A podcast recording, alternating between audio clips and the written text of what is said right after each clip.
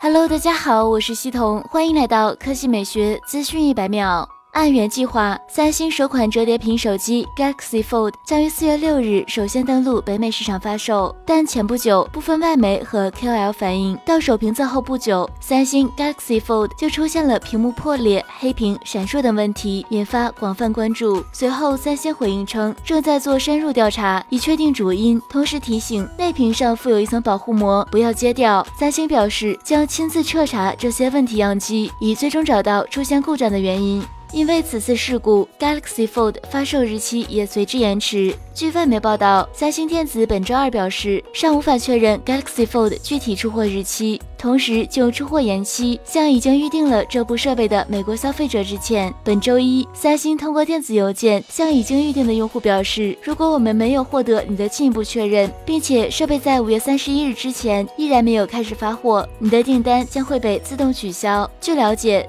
Galaxy Fold 主显示屏顶层的保护层是显示器结构的一部分，旨在保护屏幕免受意外划伤。一些试用者移除了这层保护膜，导致屏幕损坏。此外，在主显示屏上添加粘合胶也有可能会造成损坏。